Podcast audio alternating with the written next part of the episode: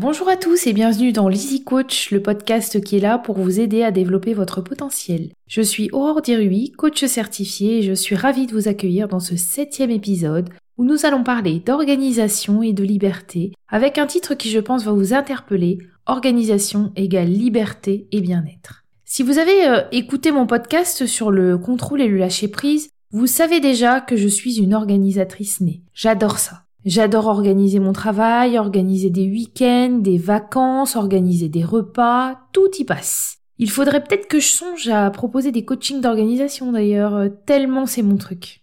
Bon, je vous explique pourquoi je tire une telle satisfaction de l'organisation. Organiser, planifier, faire des listes, ça me permet tout d'abord une libération de ma charge mentale. Je vais prendre un exemple simple. Le matin, vous vous rendez compte qu'il n'y a plus de thé ou de café. Vous vous dites pas grave, je passerai en acheter ce soir. Si vous ne le mettez pas dans votre agenda, si vous ne faites pas une liste des quelques bricoles que vous voulez acheter en même temps, vous allez y penser régulièrement toute la journée et vous allez peut-être même oublier d'y aller le soir parce que d'autres tâches seront venues se greffer dans votre planning. Si vous écrivez votre liste de courses et que vous vous mettez un rappel dans votre portable au moment où vous devez faire les courses, votre cerveau va se trouver libéré de cette contrainte et il sera disponible pour d'autres choses plus intéressantes que votre liste de courses. Ensuite, ce que j'adore dans l'organisation, c'est la satisfaction à la fin de la journée ou à la fin de la semaine de pouvoir cocher la case fait ou pouvoir jeter le, post-it pour symboliser c'est fait, j'ai réussi. La sensation de bien-être à ce moment-là n'est pas négligeable du tout. Et enfin, j'adore l'organisation parce que je suis actrice de mes journées. J'ai le choix de les organiser comme je veux, j'ai la liberté de faire les choses dans l'ordre où je veux, au rythme où je le décide. Ça me permet de ne pas me laisser déborder et de ne pas me laisser envahir par le stress lié à la gestion euh, de la dernière minute. Donc l'organisation, ça décharge et ça libère. Vous avez besoin de ce temps de cerveau pour pouvoir être créatif et pour pouvoir être spontané. Je vous entends d'ici, hein, vous, euh, les réticents à l'organisation, vous criez haut et fort que c'est votre personnalité, que vous êtes comme ça. Certains d'entre vous ont d'ailleurs peur de ne plus être eux-mêmes. Hein. S'ils s'organisent, ils ont peur de perdre leur identité de, de cool. Mais ce n'est pas votre identité qui vous empêche de vous organiser, ce sont juste des excuses, du blabla que vous vous racontez à vous-même. Vous êtes en résistance mentale face à l'organisation et à la planification. Tout faire à la dernière minute, ça génère du stress, donc réfléchissez, vous avez peut-être besoin de lever ce stress, et l'organisation peut vous y aider. Si vous n'avez pas envie de vous organiser, c'est que votre niveau de stress n'est pas suffisamment important, ou alors que vous vous accoutumez à tout faire à l'arrache. D'ailleurs, euh, votre expression favorite, c'est peut-être euh, ça va le faire. Et euh, vous êtes capable, je sais pas, de, de passer une nuit blanche pour rattraper votre retard. Mais essayez tout de même.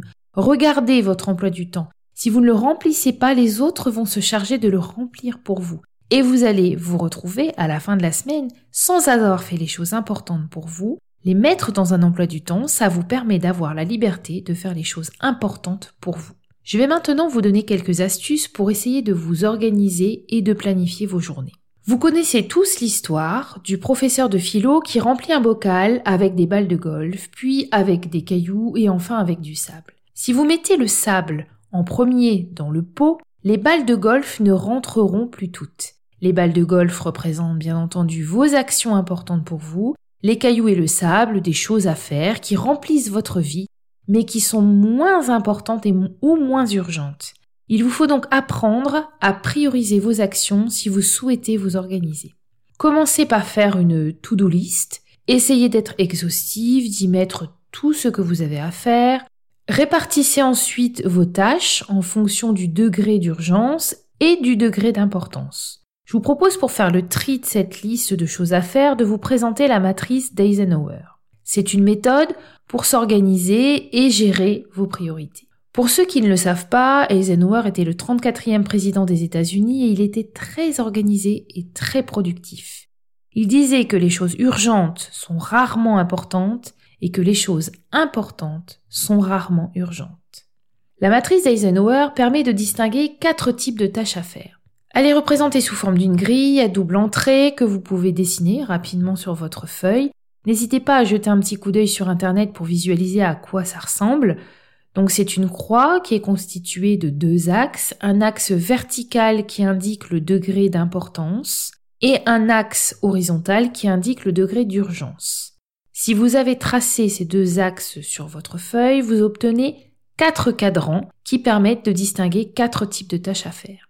Dans le premier cadran, en haut à droite, vous allez écrire les tâches qui sont urgentes et importantes. En fait, ce sont les tâches que vous devez faire en priorité et qui ne peuvent être exécutées que par vous-même.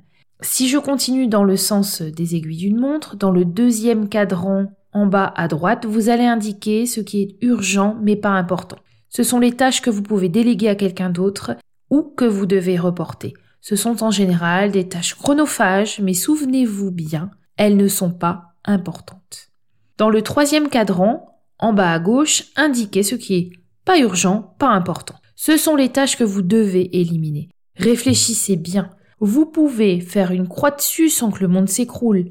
Elles viennent vous distraire de la réalisation de vos tâches importantes, donc supprimez-les. Et enfin, le quatrième cadran en haut à gauche, écrivez ce qui est important, mais pas urgent. Ce sont les tâches que vous pouvez programmer pour plus tard, vous devez les planifier et vous y tenir. Vous répartissez donc sur une feuille les tâches en fonction du degré d'urgence et du degré d'importance. Montrez-vous objectif en remplissant cette grille, vous n'allez pas l'être au départ, vous allez certainement avoir tendance à considérer les tâches urgentes comme importantes. Essayez cette matrice d'Eisenhower si vous sentez que vous avez du mal à prioriser vos tâches. Les tâches importantes que vous allez traiter en priorité vont vous permettre de progresser dans vos objectifs, qu'ils soient personnels ou professionnels. Pour pouvoir vous organiser, vous devez trouver également le support qui vous convient. Vous pouvez au choix utiliser un planning, euh, un agenda, au format papier ou au format électronique. Choisissez ce que vous préférez. Parfois, les versions électroniques présentent un avantage si vous avez besoin de partager votre agenda avec une ou plusieurs personnes. Vous pouvez euh, commencer par établir un planning journalier, Faites attention à ne pas vous fixer trop d'objectifs hein, dans, votre journée, sinon vous serez frustré à la fin de la journée et vous n'allez en retirer aucune satisfaction. Et l'estime que vous avez vis-à-vis de vous-même va en prendre un coup et ça vous rendra plus négatif et vous trouverez que cette idée de planification n'est pas adaptée pour vous. Vous pouvez ensuite passer à l'organisation de votre semaine, Posez-vous, prenez le support que vous avez choisi et remplissez votre planning à l'aide de la to-do list et de la matrice Eisenhower si vous en avez besoin. Planifiez pour que la semaine soit sous votre contrôle.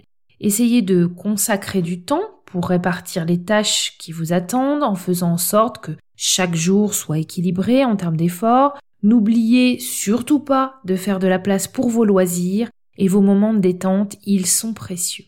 Si vous n'avez pas l'habitude de planifier, vous allez vous tromper au début. Vous allez vous organiser des journées trop chargées ou mal équilibrées, ce n'est pas grave, c'est normal. Faites-le et réajustez. Voyez ce qui n'a pas fonctionné et recommencez. Changez de support si besoin.